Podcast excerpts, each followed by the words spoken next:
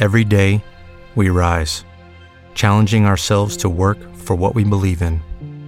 At U.S. Border Patrol, protecting our borders is more than a job, it's a calling. Agents answer the call, working together to keep our country and communities safe. If you are ready for a new mission, join U.S. Border Patrol and go beyond.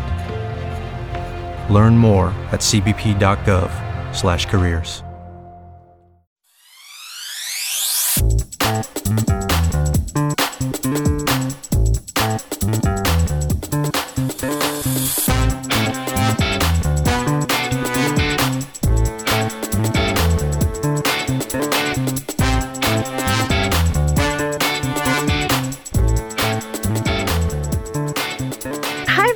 Thank you for tuning in to the Postmodern Realities Podcast, brought to you by the Christian Research Institute and the Christian Research Journal.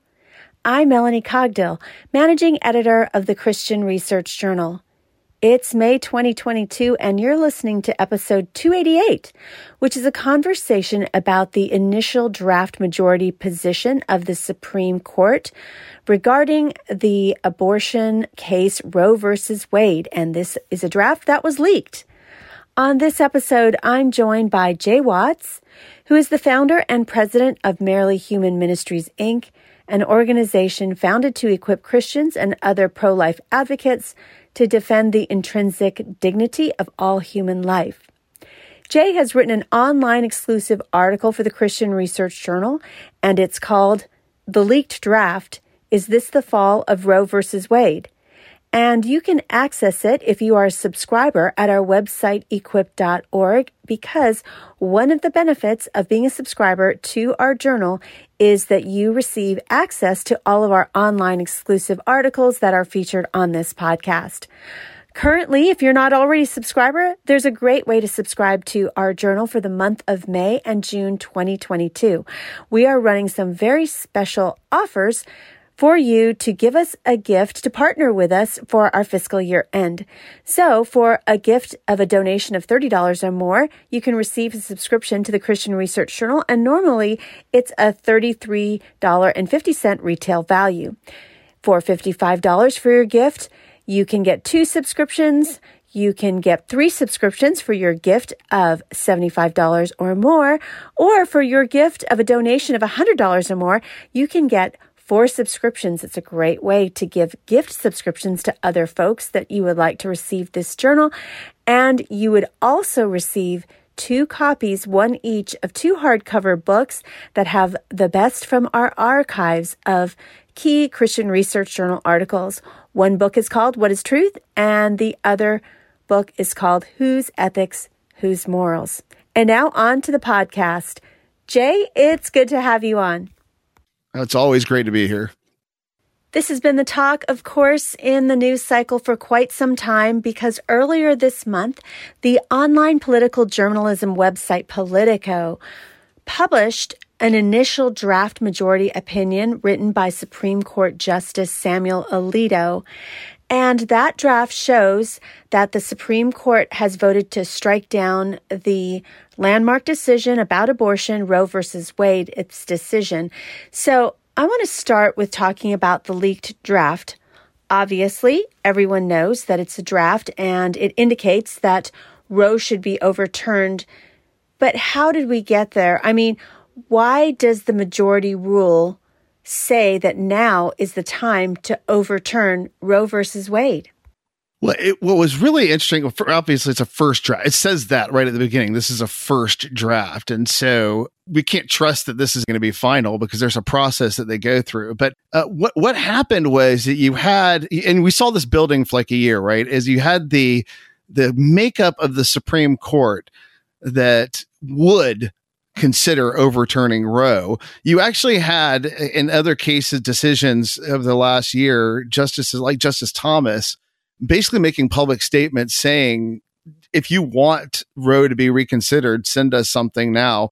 You have the people that are going to evaluate Roe versus Wade on its legal merits in the Supreme Court right now, and enough that they felt like they could have this challenge. So, Mississippi, in the case, the Dobbs versus Jackson Women's Health case, they actually say this the people who crafted that appeal to the Supreme Court that you cannot have our Mississippi law, which moves the restriction to abortion to 15 weeks. So it takes it from viability and drops it to 15 weeks. And they say you cannot have the Mississippi law and Roe v. Wade existing at the same time. And so in the language of their challenge, they're not just saying allow us to restrict abortion at 15 weeks. They're directly saying we want Roe gone. And if you rule in our favor that we're allowed to restrict abortions at the 15 week mark, which is very consistent with international law and and it points out that the viability standard is is no more an objective standard than the 15 week standard that they're looking for so they put out the challenge that it's our decision it's our law or it's roe but the two cannot coexist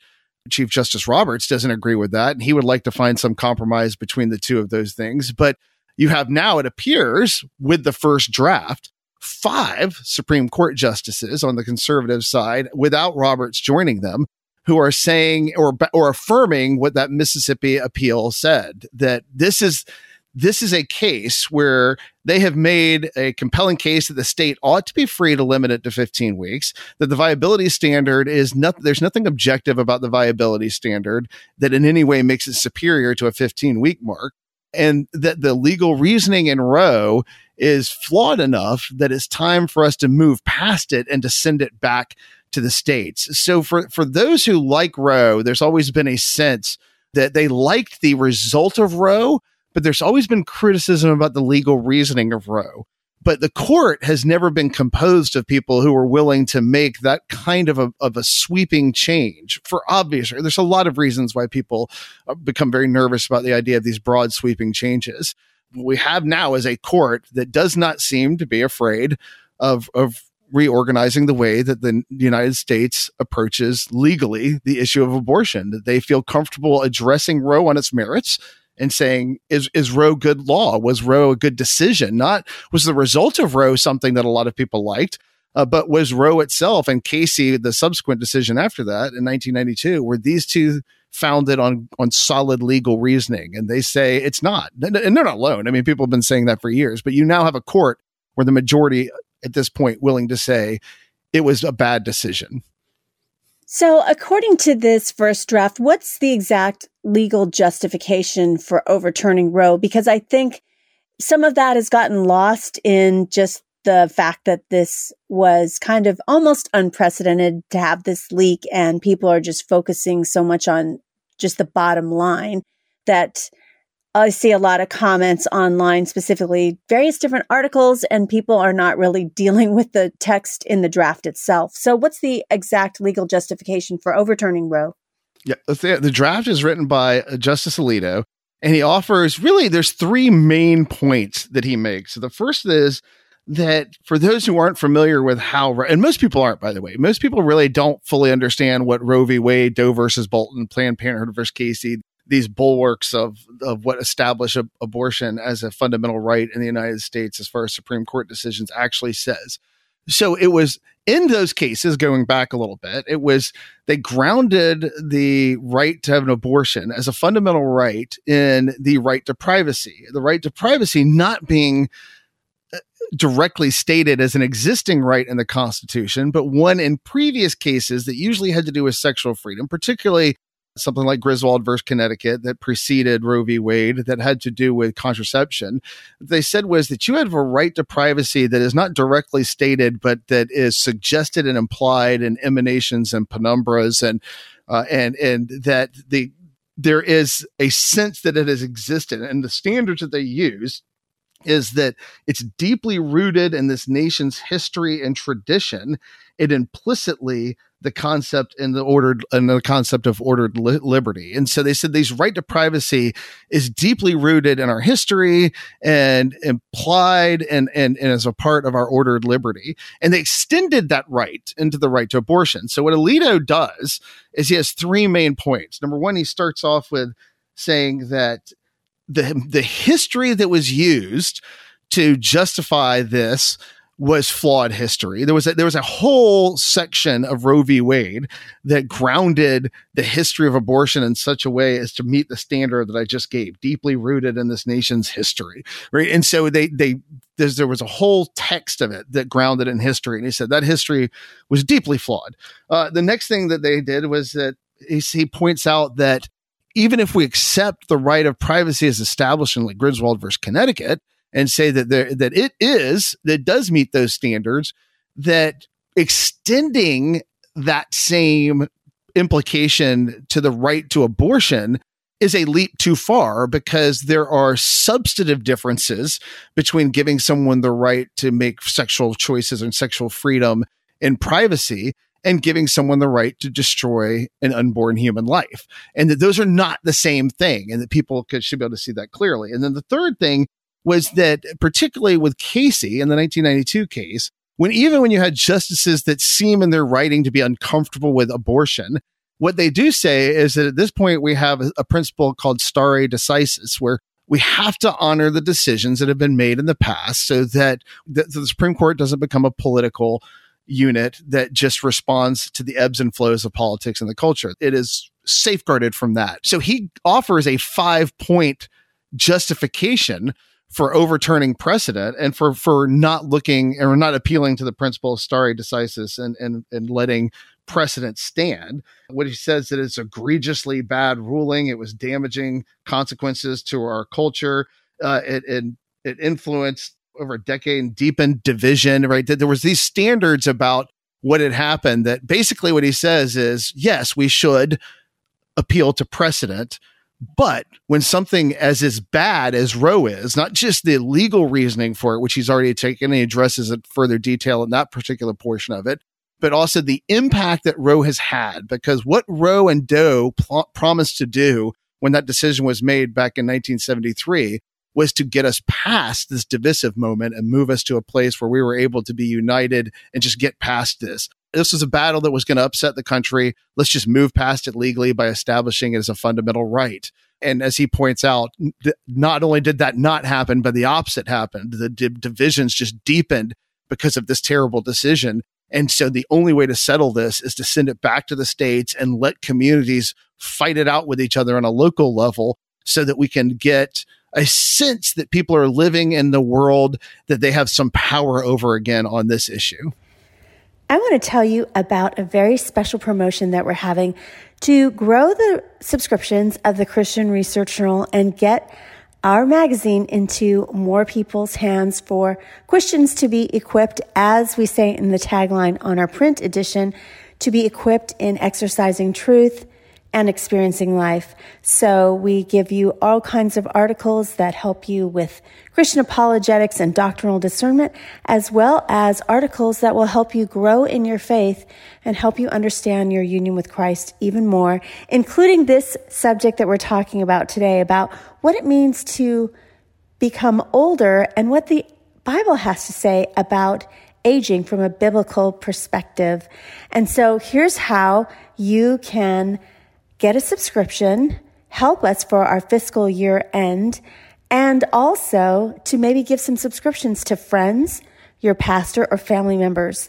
And so if you go to this link, equip.org backslash product backslash journal offer, that's one word, journal offer, you will go to this landing page that will tell you that you can get a subscription for a gift to the ministry of $30 or more. And normally a subscription, as I mentioned on this podcast, is $33.50. You can get two subscriptions for a gift of 55 or more, three subscriptions for a gift of 75 or more, or four subscriptions for a gift of 100 or more. And you would receive two hardcover books, one copy each from the vault of the best of the Christian Research Journal. And so we have a book called What is Truth? And another book that's called Whose Ethics, Whose Morals. So for a gift of $100 or more to the Christian Research Institute, you will get four subscriptions and two hardcover books. Plus, all of the subscriptions, as you know, include access to our online exclusive articles that you hear me mention a lot on this podcast. So you would get all the online exclusive articles as well as the print subscription right to your door. So please consider giving a gift for, to help us for our fiscal year end as well as spreading out the information for the Christian Research Journal to family and friends and maybe even church staff members that you attend. It's a really great equipping gift. And so again, the URL is equip.org backslash product backslash journal offer. You know, what's interesting is that in this first draft, Justice Alito criticizes the history of abortion as you know, it's represented in the Roe decision. And that's interesting because I don't know if a lot of people who have made up their mind about this particular issue, like the average, you know, citizen, really knows that much about the history of abortion. So, what are the criticisms of Roe's version of the history of abortion in the United States?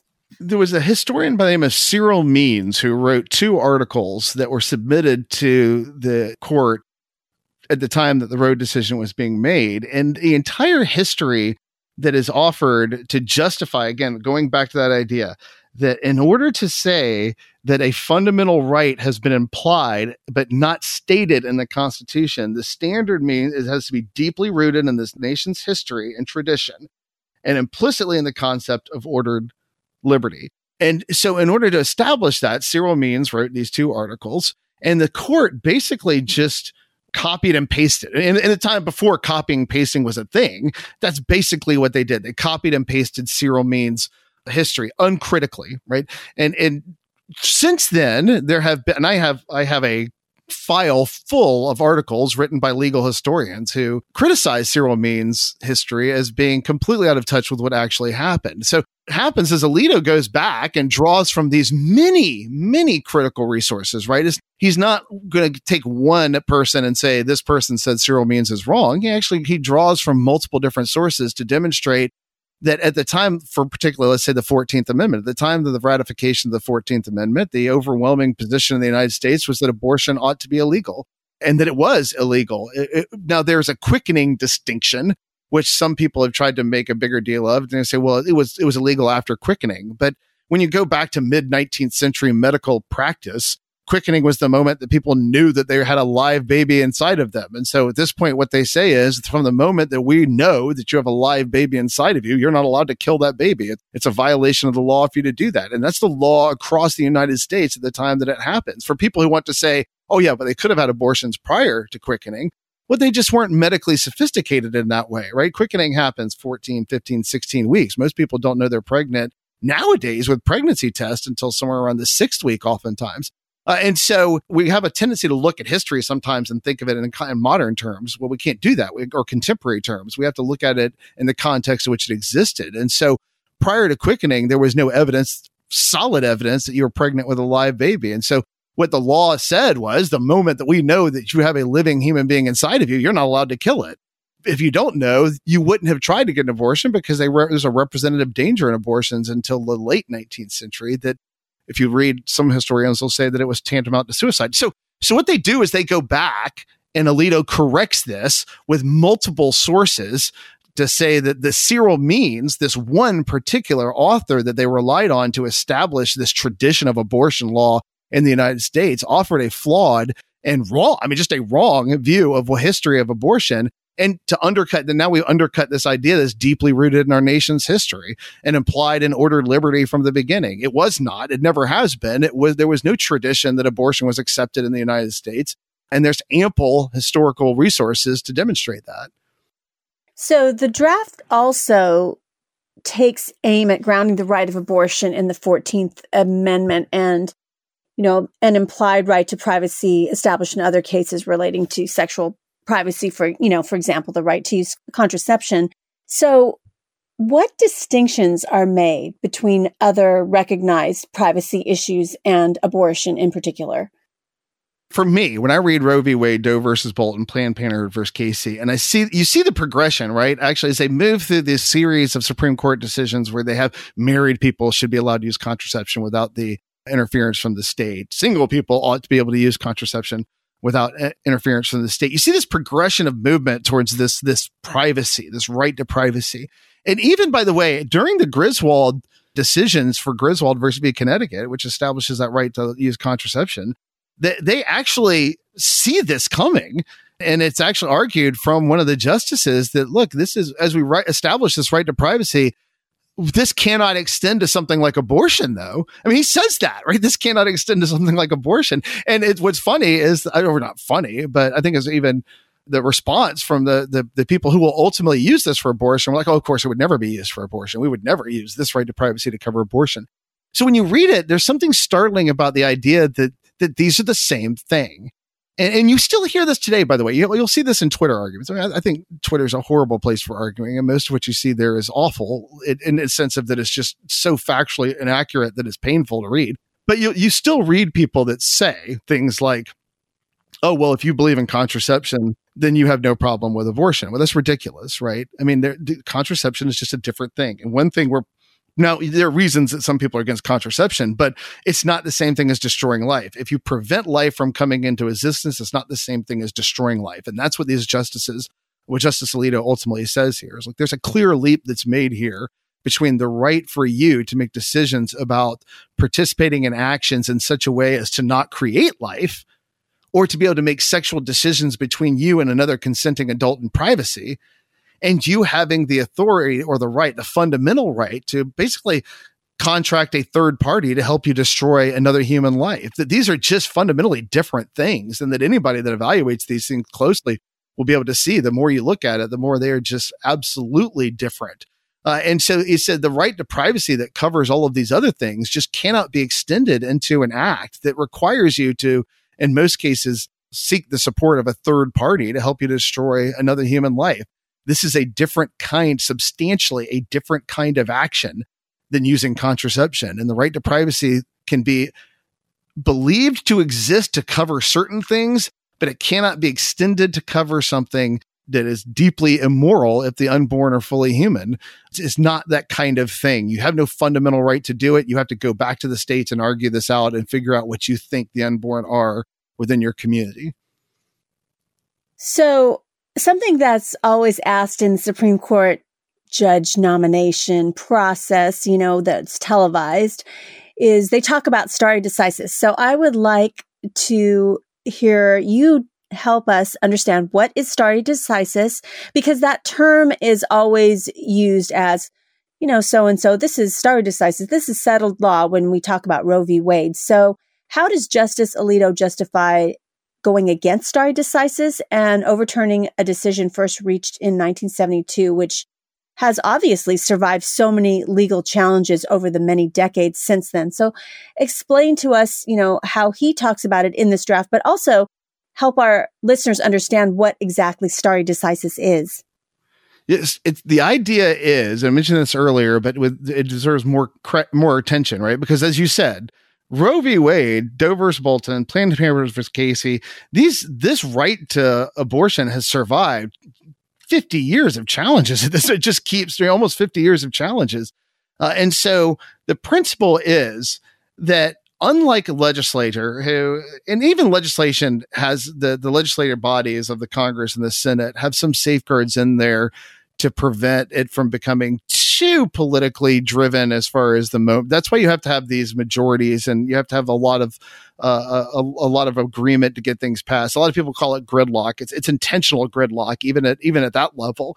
But the Supreme Court is supposed to be above this. They're they're not supposed to be involved in the political process, which is why the they have such a veil of secrecy about the way that they operate. They're supposed to be outside of the pressure that everybody else is under so that they can make decisions that are grounded in legal reasoning and not the emotions of whatever is going on in the world around them today.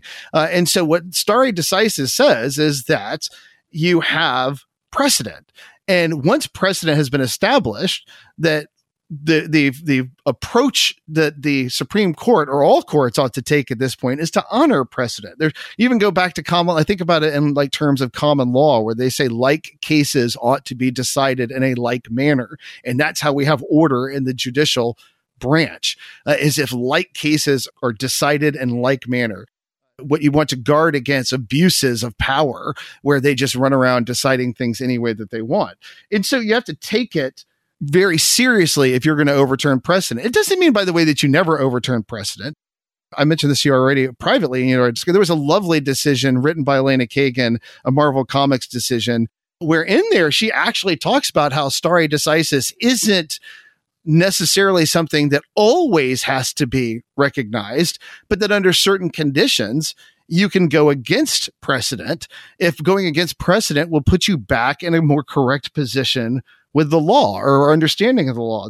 We have to recognize that there are decisions that have been poorly made and that then you have a responsibility, no matter how much precedent has been put on top of it, no matter how long they've stood, there's a necessity to go back and fix it. Uh, so he gives a five point consideration as to why you should be able to overturn this particular decision in the face of this tradition of stare decisis. Uh, and, and that the first one is that it was egregiously wrongly decided. I mean, he makes the case that there is no law, and we talked about it a little bit. He goes back and recovers all of that. There is no fundamental right to abortion in the Constitution of the United States.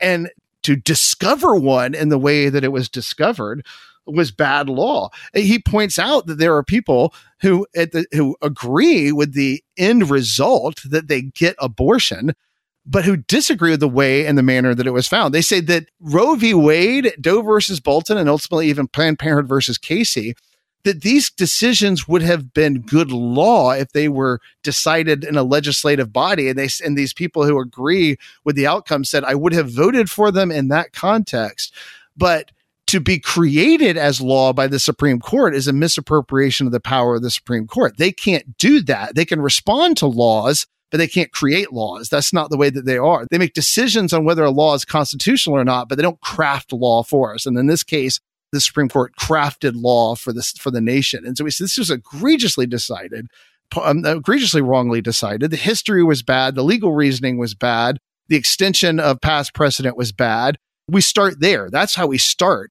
And then he goes through a series of other objections that it didn't in any way meet the standards which it was offered. And, and ultimately, there's a lot of weight that's put on the idea that this is not just something that has created division and has hurt our country, but that as it stands, under this rule of Roe v. Wade, Doe versus Bolton, Planned Parenthood versus Casey that we live under, this paradigm, this legal paradigm that we live under, division will only grow. Well, there'll never be peace in the United States. There'll never be any point where we can come to agreement because the people of the United States are not allowed to express their deepest convictions and views on a local level about an issue that has demonstrated to have emotional and moral staying power to divide this country politically. So he goes through a series of steps to say, we have reasons, good reasons in this case to see the precedent has been set in a bad place and that we have a responsibility to overrule it in order to hopefully get this nation back on a path where we can find some way to live at peace with each other on this particular issue. And the only answer ultimately is to override the stranglehold that the judicial branch has over this on a national level and let the other two bodies of the government, the executive and legislative branches now have their say in this through the democratic process of people fighting it out, electing people that will represent them and, and getting laws that make sense in particular places so that people can have some power, some say again, and not feel hopelessly divided on this with no ever any solution coming there's a lot more to it, obviously, in a 98 page, but that in a nutshell is how he says he makes the Alito makes the case to this five point program of there's a reason at this point to overturn precedent. We've been given good reason to overturn precedent. And so now is the time to do it. We don't stick to bad law and bad decisions just because they were made before us. In this particular case, we have justification for getting past this now. Of course, there's been so much brouhaha around the leak of this draft. So because of just all of the opinions out there and political pressures, etc. Do you think that there's any chance that this won't be the final decision of the court? In other words, that when the justices announce this decision in June, that some of them might have changed their vote between the leak of the draft and the actual release of the final decision and, you know, decide to uphold Roe. I, th- you know, I think that the people who are watching this, whether we believe they have good reason to believe these things or not, what you have was Alito writing it and Kavanaugh and Gorsuch and Barrett and Thomas joining him. Roberts was not joined on this decision. Roberts will write his own decision because Chief Justice Roberts seems to want a compromise and everything that you could hear his argument. He did not want to overturn Roe. And It is not, it wouldn't be, by the way, it, consistent with the way he operated to overturn Roe anyway. He doesn't like these massive sweeping changes. He likes to keep uh, legal options open as a general rule on how he decides cases. And so Roberts would be in the middle. And then you have the three more liberal justices who are going to go against this. They're going, they're going to write a dissent. The, the sense was that maybe Barrett, maybe Kavanaugh could be encouraged to join Roberts. And that then you would have something that affirmed the Mississippi law, but that went short of overruling Roe. I would say this when it, when it came out, when when the leak happened on Politico uh, and was published, and my phone just blew up and my computer blew up. I thought, okay, this may put tremendous pressure on some people that were in the middle, and let's see if they gravitate towards Roberts. That's really going to be the only thing that's happened. It would be impossible to imagine at this point somebody going all the way over to join the three more liberal justices and affirming Roe, what you would have more likely than not is people joining Roberts in the middle, something that doesn't destroy Roe, but ultimately would. I mean, in the long run, it would. It would, if even if they got Roberts middle ground, it would mean the end of Roe. It would just mean it would take us forever to get to the end of Roe because then it would just be a flood of legal cases that are meant to attack the next premise. If you can take it from viability to 15, you can take it from 15 to anywhere that you want. I think that's what the five who are standing on this right now are probably thinking Roberts' position, although not as sweeping, is ultimately going to have the same effect in the long run. So let's just go ahead and vote our conscience on this. Because of the leak, now everything's public, right? I mean, the, the secrecy of the court is gone. And so they they were just yesterday before we recorded this there was a report that they had gotten together again and there's been no indication that anybody's wavering and that the initial draft is is largely unchanged at this point. He will respond to dissent. When those who dissent turn those notes into him, he will add things to it. But the central legal reasoning behind it apparently at this point seems unchanged and the vote seems unchanged. So I think it would be unlikely at this point. I'm optimistic that we're going to get to where the um, initial draft seemed to indicate we were going. I thought, I think if there were going to be a change, it would have happened faster.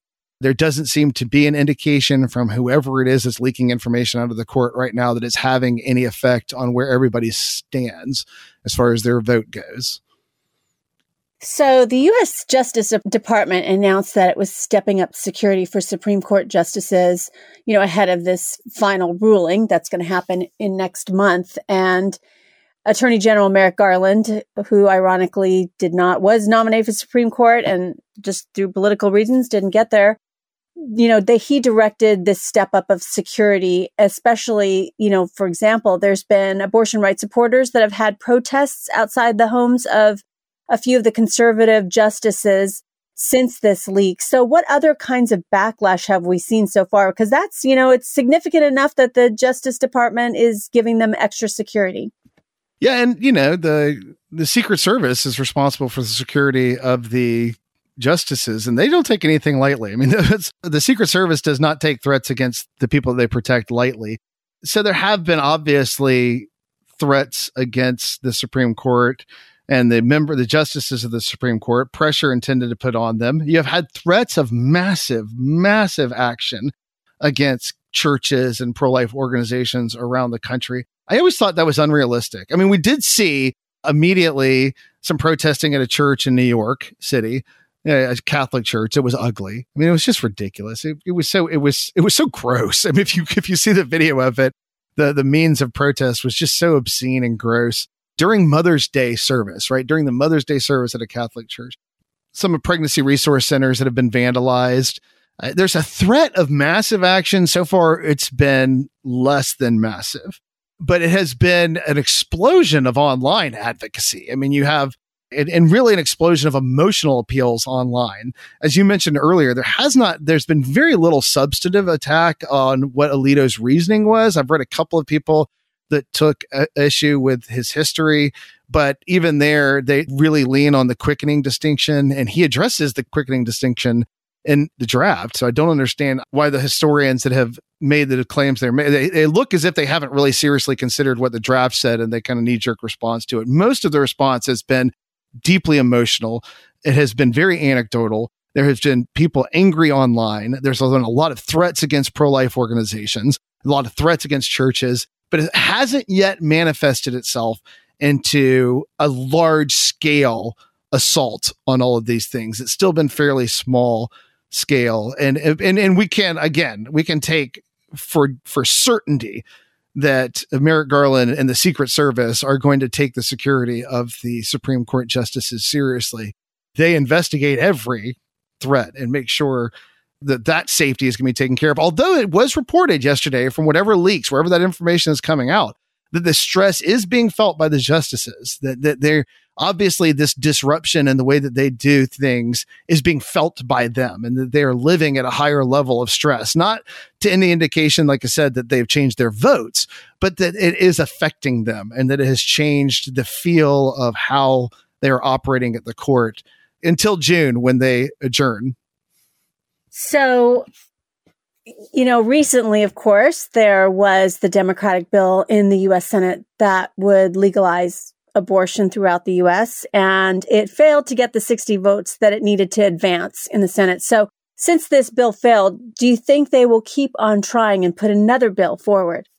Uh, yeah, they're going to, I think they're going to try. I mean, obviously, one of the me- um, things that happened immediately was people that were calling for the to take the ability for people to stop that to, to, to, over just to overwhelm with political power the Senate and the in Congress and make it so that we were going to be able to pass legislation no matter what the Republicans thought. I don't see you're going to get to that place. I don't think you're going to see them blow up procedure and and get rid of everything that have been existed prior to this to get this thing through. I don't see them to have that kind of will right now uh, to get it done. And I think they'll try to put things forward. I, I, they don't have any real hope of getting it through.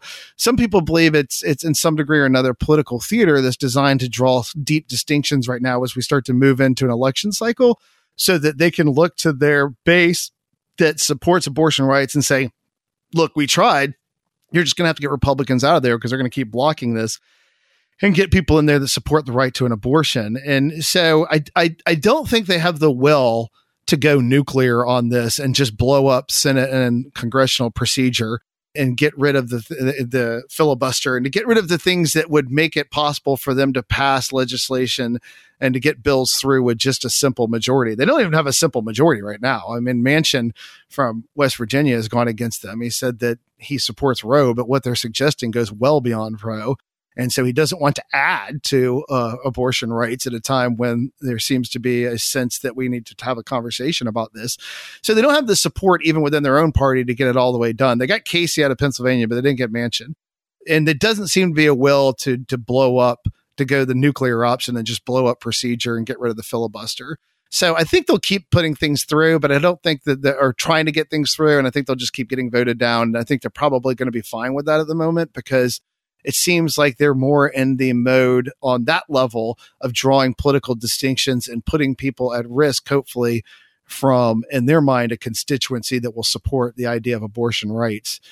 Uh, we'll we'll see. I think I think I think their calmer people have said, look, the ultimate effect, even coming out of this discussion at the senatorial at the Senate level, they said, look, the ultimate end is going to be there's not going to be much difference in abortion laws in the United States on a state level across the country. People who want abortions will still be able to get them in places like California and New York and Illinois. And they're just, they're not going to be, it's not going to be the abortion wasteland that's being projected. And so there seems to be no sense of urgency for people to get on board and to do something that would just attack, you know, the precedent of procedure within legislative bodies in the United States.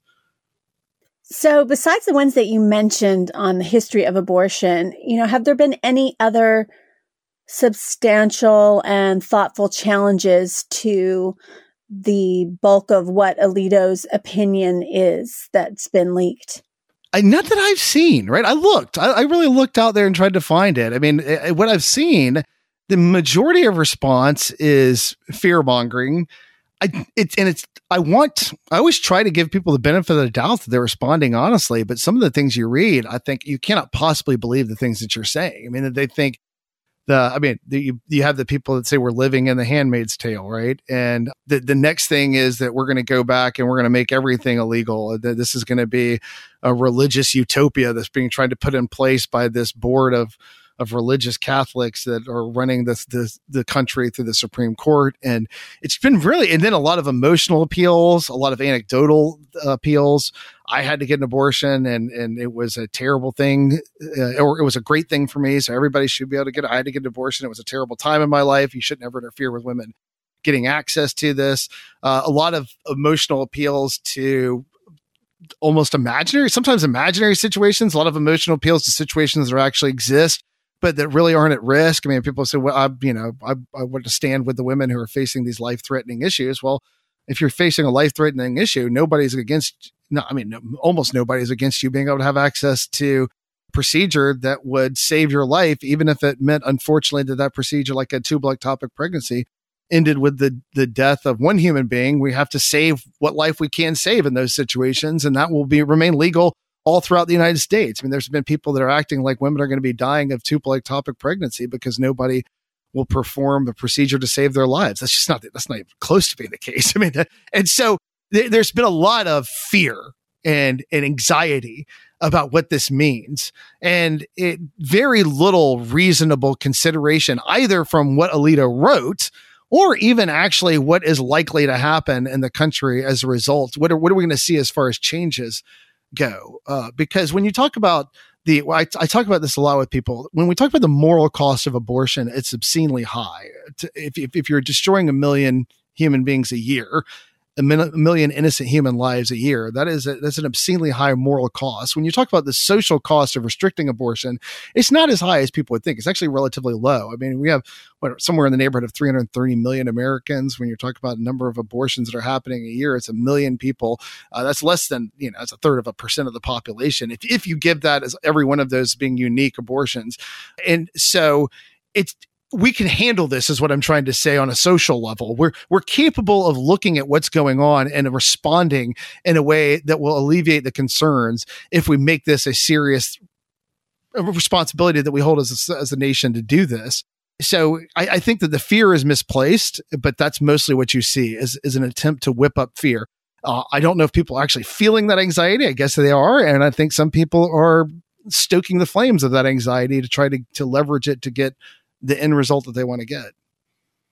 Like you said, there's just so much outrage and emotion is quite high online about this SCOTUS opinion, just, you know, from everyday abortion rights folks and, you know, a lot of friends that some of us have. So how do Christians even respond to some of the views like you have talked about? I want to quote one that I read in response to this leak on the New York Times. This person wrote, quote, Roberts purportedly angrily said an investigation was needed to uncover the leak. I suggest an investigation of the entire court and their religious and political affiliations should disqualify the federal jurists. It is absurd that a faction of zealots whose philosophy of American culture married to anachronistic centuries old dogma is now imposing their barbaric beliefs on a majority of the country clearly opposed to their intentions. They can and are entitled to live however they wish, but to pose it upon the rest of us is the real crime here, not who leaked the decision. So it's the same kind of thing that we hear that, you know, everyone should be free to live however they want, but no one should ever impose their beliefs on other people. Of course, unless it's your own beliefs, usually what yes, that means. Yeah. So how do Christians even respond to that? Because that is quite the angry statement. Yeah, there's a lot in there, right? I would say, first of all, I think Christians need to take heart and steel themselves. We have every right to take our beliefs to the public to try to convince people that the way that we see the world, in particular, and, uh, and the value of human life, is it ought to be normative and we have every right to to and to join the political process and through the democratic process make our case for our belief system. Even if i'm not asking you to become a christian i can recognize that my christian beliefs and the idea that all the all human beings are the image bearers of god and ought to be treated with dignity and respect comports very well with the best aspects of even secular reasoning about how we approach other human beings. That that the the first duty that we have to every other human being is to allow them to continue to live and to not kill them. Uh, and and there's no reason to for anyone to be able to say that because that that's the alarming thing in there for me is that if you have a particular religious belief that you should be expelled from the public process of reasoning, that's nonsense because he whoever makes this argument isn't is holding their view, whatever their worldview is, which could be argued as just as religious as any other view, because they'll have answers to big questions, and they'll have uh, they'll they'll evaluate the way that the world is, and they'll have ways that they look at human beings and determine whether or not human beings have value, and all of these things are going to dip into philosophy and metaphysics and different whether they realize it or not, and so it will meet every criteria of a religious evaluation of the world, whether they believe they have non-religious reasons reasons or not. So they don't get to say that their view uh, operates from a privileged platform and that people who are basing have theistic views of whatever sort aren't allowed to come to the public square with their views and to argue for the rightness of their beliefs what complete and utter un-American nonsense. I mean, that's a dangerous way to look at the world.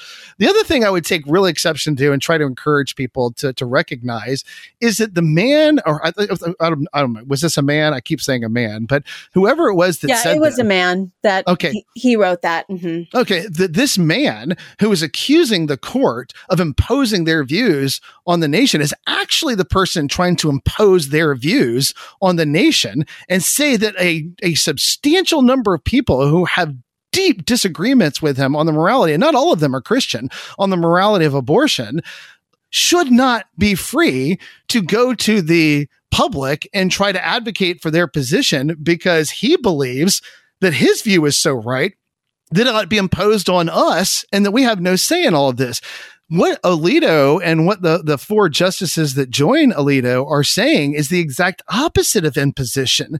They're saying return it to the states. They're saying let people argue about it. They're saying let the democratic part, let the democratic process sort this out. They're saying let people, all people have a voice in this issue and be empowered to speak to their communities on the rightness or wrongness of abortion. They're not saying that New York should have to ban abortion. What they're saying is, is that New York should be free to have this argument. And once we get rid of Roe versus Wade, then people like me who hold the views that I hold, who live in New York, now have the opportunity to go to their neighbors and say, I think abortion is wrong. And their neighbors have the opportunity to look at them and say, I think abortion ought to be protected as a right. And they can sort it out through the democratic process in their state. This is the opposite of imposing views on other people. This is freeing people to be able to to enter into the democratic process to make important moral decisions for their community. Uh, and it, it is the, I, the, the, the dangerous idea of being angry about a decision. And so let's go after everyone that holds a religious belief that we can some, somehow attach to this, uh, is, is far more dangerous than what's going on with this decision, right? I mean, this decision is saying sort it out at the state level. And this person's response is go after religious people and bar them from being able to say anything because their views are so obviously wrong. They should never be allowed to participate in the political process. You're the person, my friend, that has lost their mind on this issue, not the Supreme Court. The Supreme Court has offered a fairly reasonable position, sorted out on a state level. It's just not a national interest because the, the decision that was made that made this national and, and, and buried it into the judicial uh, branch of the government was poorly decided and had a terrible impact on our country. And this person's response is ban all people who agree with them from the political process. That's the crazy view. And so I think that the response for Christians needs to be to take a deep breath. I, I think that should, I think that I, and I was talking to a friend of mine yesterday about this who who is feeling the pressure of this moment, and I said, you know, the flood of information that's coming 24 hours a day, seven days a week out of social media can make us feel like we have some responsibility to respond to everything immediately. We don't. Take a deep breath and recognize that until the decision actually comes down, nothing has really happened. It hasn't. we have some idea of what we think the Supreme Court's going to do now, but nothing has happened. And so everybody should take a deep breath. Remember that even the people who disagree with them and that are fearing, afraid, or, or, or, ranting or going crazy are the image bearers of God as well. We'll try to reach out to them with grace and love to alleviate some of the fear and anxiety that they're feeling at the moment. But we don't back down on the principles that are so that are most important to us. And that no matter what somebody says to me when they say you shouldn't say anything, you shouldn't have no right to say anything about what goes on in my body, you should shut up, you should be quiet, whatever so look, I, I stand on a very reasonable position. All human beings ought to be treated with dignity and respect, and the unjust taking of innocent human life is wrong. And I feel no responsibility or duty to be quiet about that because expressing that view upsets you. And I'll advocate for that view. And it's not unreasonable and it's not hateful. And it's the the first fundamental duty that we have to every other human being to let them live. And I will point out to our listeners that I think it's kind of a stereotype that everyone that holds to pro life views in terms of abortion, that they are, are opposed to abortion, are all religious Christians because there are organizations, for example, there's one called Secular Pro Life, and it's a space for atheists, agnostics, and other secular people who are interested in anti abortion work. And so it's not people who are just Christians that are opposed to abortion. And so people need to remember that because I think there's just this pile on in terms of religion.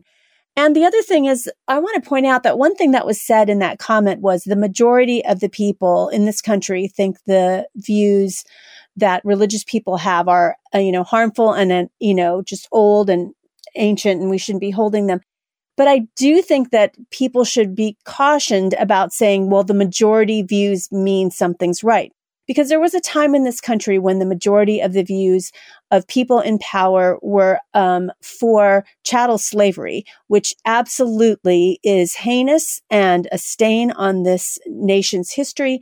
And, you know, even going back, of course, it's used a lot of times, but it's true in World War II with Hitler that a majority of the people in, you know, Germany were saying, oh, I agree with his views to, you know, get rid of these people, Jewish people. And so I don't think we should ever base ethics on the majority of views. And also everybody from opposing views, they want, would like to see some of their beliefs also be normative for everyone else, even if it's something that's economic, like UBI or something like let's give everybody a universal basic income.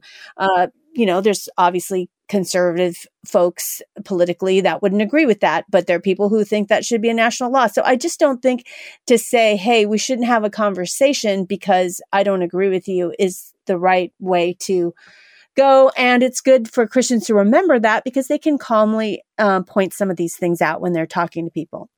Yeah, it's it's not and I agree, I agree with everything you said. It's, it's obviously not clear to me that he's right anyway, that the majority of people agree with what he said there. But you're right. And I think there is some, I think, I think for Christians, we have something special there in recognizing the depths of depravity that the human soul is capable of going to.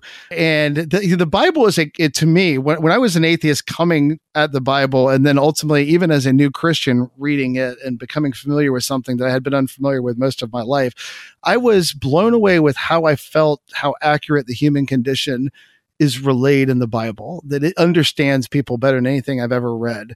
Uh, and, and, what I mean by that is both the good and the bad uh, you see incredible acts of grace and you see incredible acts of bravery and you see incredible acts of cowardice and betrayal and you see just disgusting violence and depravity.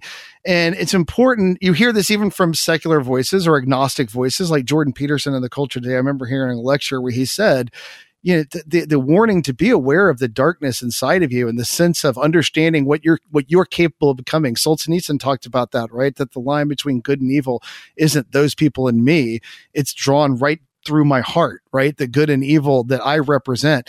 And, and understanding that I'm capable of making terrible decisions when fear, anxiety, uh, bitterness, when all of these things are fostered or encouraged in me by somebody who wants me to get to some end that they're seeking, I'm capable of making terrible, terrible decisions. And I don't just mean not profitable decisions. I mean, human beings, if we have learned anything from history, are capable of being convinced to do ungodly things to their neighbor, to the people that we were called to love.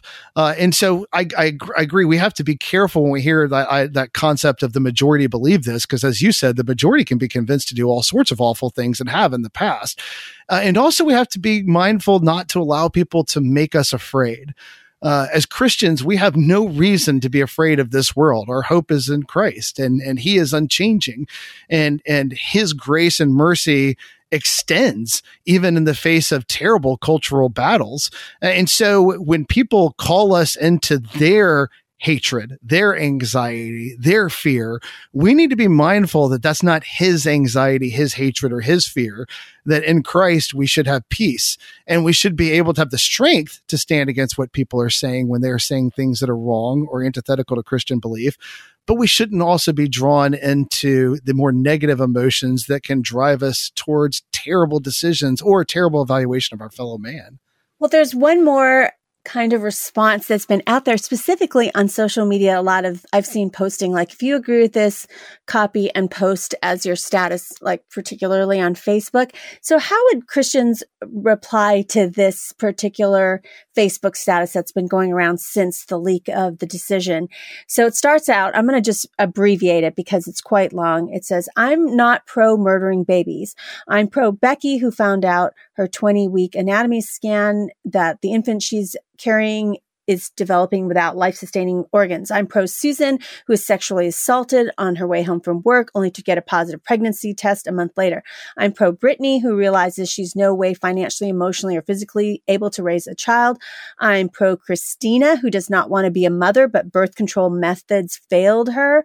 I'm pro Jessica, who finally is having the strength to get away from her abusive spouse to find out that she's carrying his child. I'm pro Vanessa, who went, who wanted to be pregnant for years and she's gone in and she only hears silence where there should be a heartbeat. Um, I'm pro Courtney, who has found out that she has a um, ectopic pregnancy. You can argue and say that I'm pro choice all you want, but the truth is I'm pro life, their lives, women's lives. You don't get to pick and choose which scenario should be accepted. Women's rights are meant to protect all women, regardless of their situation. So how should Christians respond to that? Because it starts off, I'm not pro murdering babies. Well, the, the, first of all, let's go to the very end there. That assertion, you don't get to pick and choose which scenarios should be accepted. That's nonsense. Of course I do.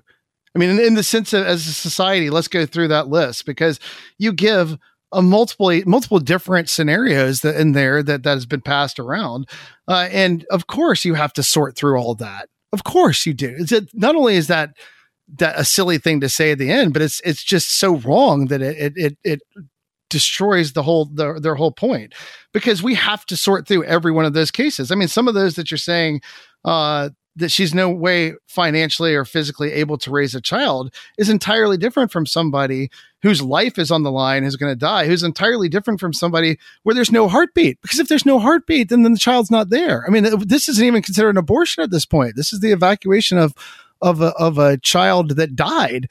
And and so you know she miscarried. So we're just going to that's that's not an abortion, right? Uh, so the idea that we don't get to pick and choose between the list that we're offered there is just ridiculous. I told you, nobody's against treatment for two ectopic pregnancies. So, and they give that as an example, and and then you have some more startling examples in there that that are what we would call the hard cases, right? A, ch- a child that was raped. Uh, and sexually abused through incest, another rape victim. Uh, we have somebody in there uh, who has fetal abnormalities. And so and and and so what we're talking about there are the hard cases. Well, here's the thing: hard cases are going to be hard no matter what we decide about abortion, and the possibly the least sensitive thing that we can say to somebody going through anything like this is, "Well, go ahead and get an abortion and you'll be fine," because they won't. They won't be fine. There's more to this. There's more emotionally going on here, more spiritually going on here, and nobody uh, that I know that I respect in the pro life movement is under the opinion that if we get rid of Roe v. Wade, that everything's golden and we're fine. We understand two things. Number one, that we're going to have to have a discussion on a state level and a local level about what our community wants to do as far as the standards of approaching abortion. And there are going to be different laws around different parts of the country. The number, the number two thing that we understood that we ought to understand is that the, this puts a greater burden and responsibility on us as a Christian community and as a community as a whole outside of Christianity, including some of the many, uh, these atheists that I've worked with over the years to reach people who feel like their life is in crisis and find some meaningfully meaningful way to help them.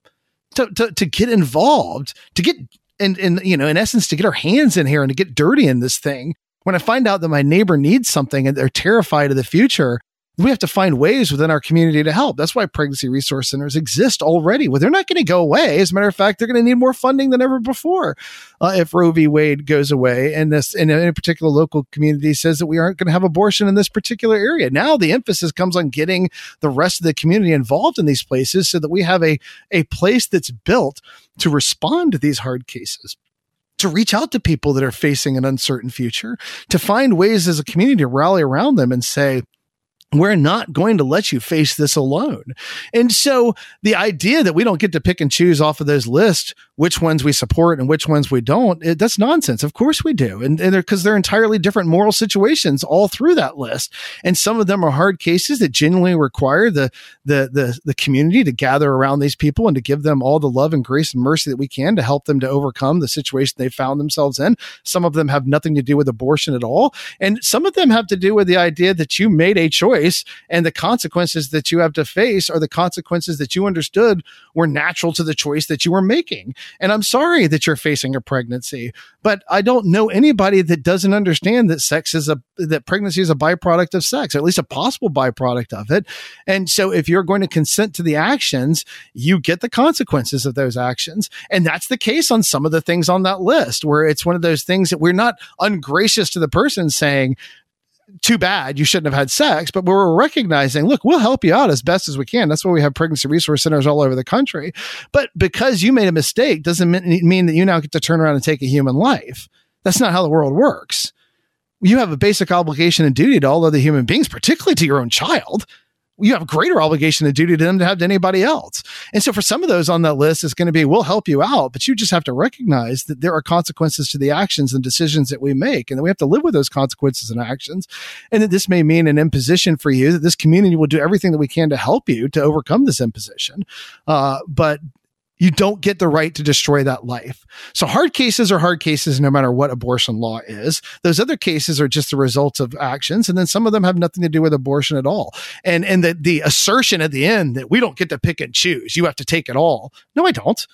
We, as, as a matter of fact, as a community, we should look at every individual and look at the circumstances they're in to determine how we can step in there and help. If, if our Christian duties are anything, they're personal right? I mean, if, if it's anything, is to recognize that God loves me personally. And so he asked me to love my neighbor personally. And so I need to get into my neighbor's life and find out what's going on with them when they need help. Uh, and so I think that to begin at the end there to say, well, you're absolutely wrong. We do get to evaluate each one of these situations individually and to find out what the best way to help everybody is. And there is no universal answer for every woman on this list because every single woman on this list is facing something different. Well, in an op ed in the New York Times on May 11th, the regular op ed columnist Gail Collins, her um, op ed is titled, Don't Be Fooled. It's All About Women and Sex. And she says, um, long time ago when she was going to Catholic school, she's older, I guess, there was at least this communication that was consistent at her Catholic school that no sex is allowed except for married couples who want to have babies. And so basically she's saying this is really what this entire decision is about. It's about punishing women who want to have sex for pleasure and it's legislating religious beliefs of just one segment of the public for women.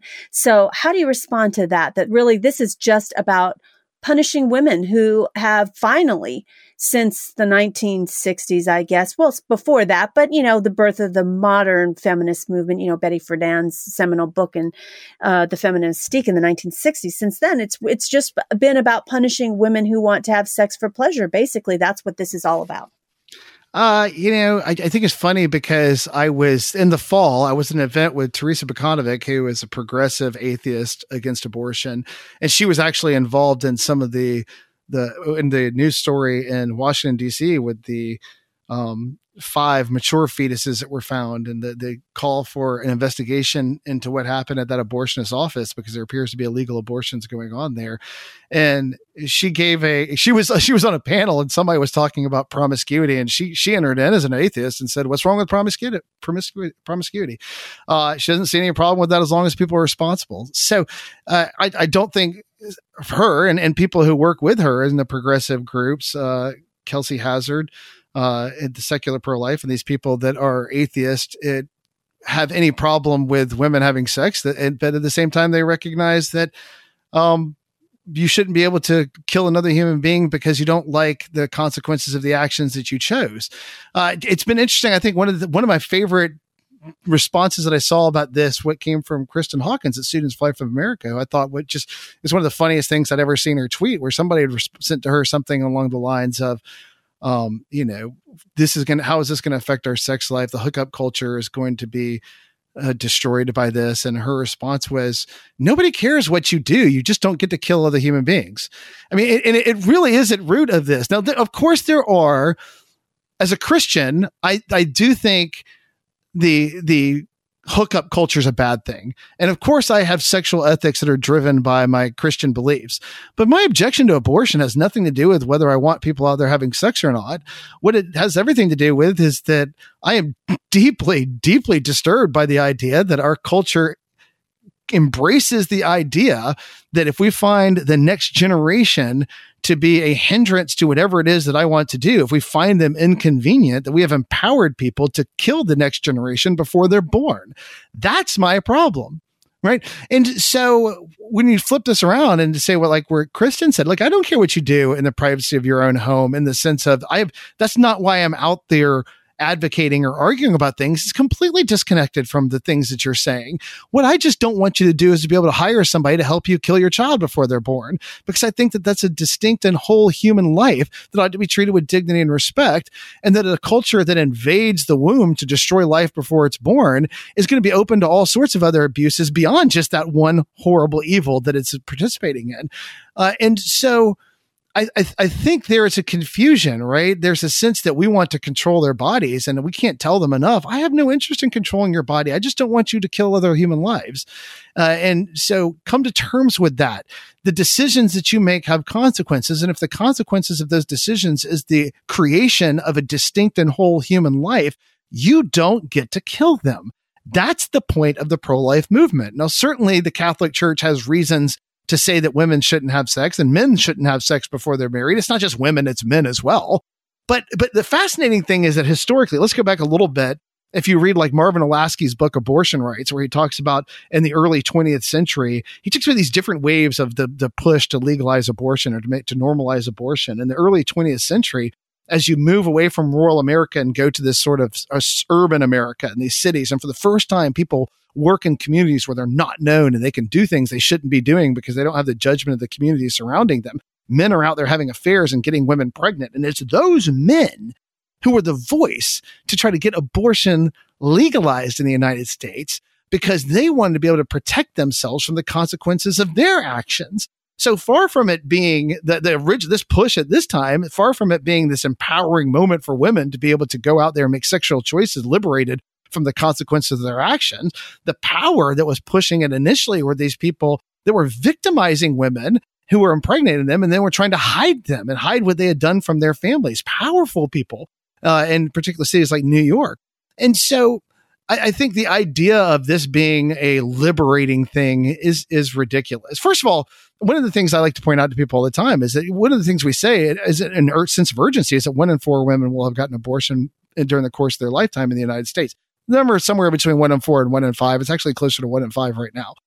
But then that means 75 to 80% of women aren't getting abortions at all during the course of their lifetime. The majority of women don't need to access this to live their life as free and independent women seeking out the, the goods in their community. Uh, and so the idea that, that women's liberation and equality are somehow tied to something that 75% of women will never do, I think is just complete nonsense. Well, I'd like to pose this question to you. In her May 8th op ed in the New York Times, Christian author Tish Warren Harrison asked various different pro life and she also writes whole life leaders this question If Roe is overturned, where should the pro life and whole life movements direct energy to support women, unborn children, and families?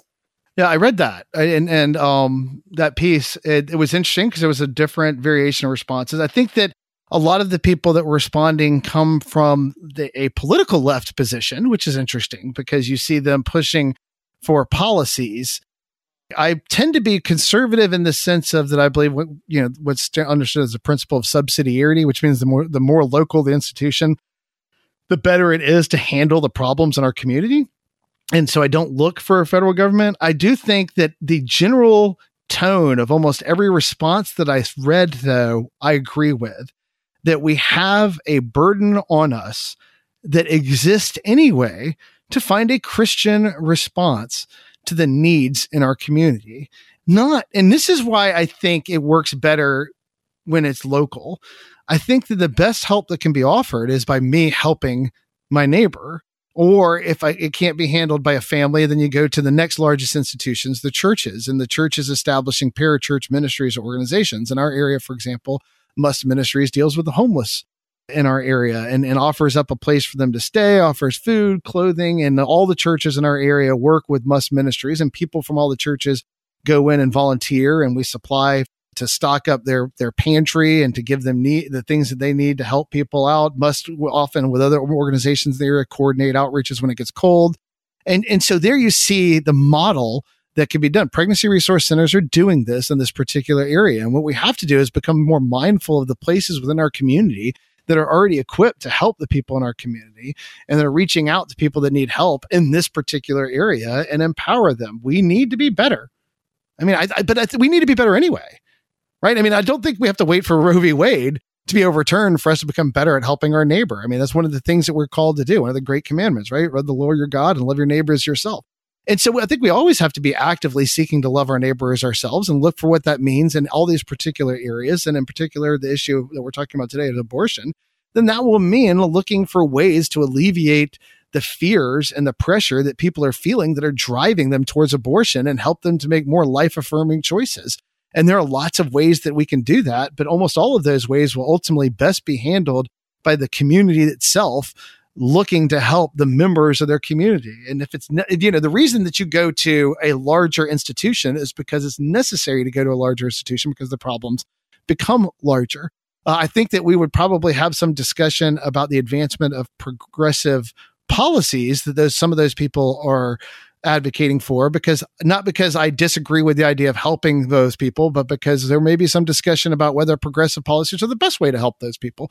Or there might be what we call cobra effects to, to financial policies that incentivize things that we don't want to incentivize and that ultimately hurt people that you're trying to help.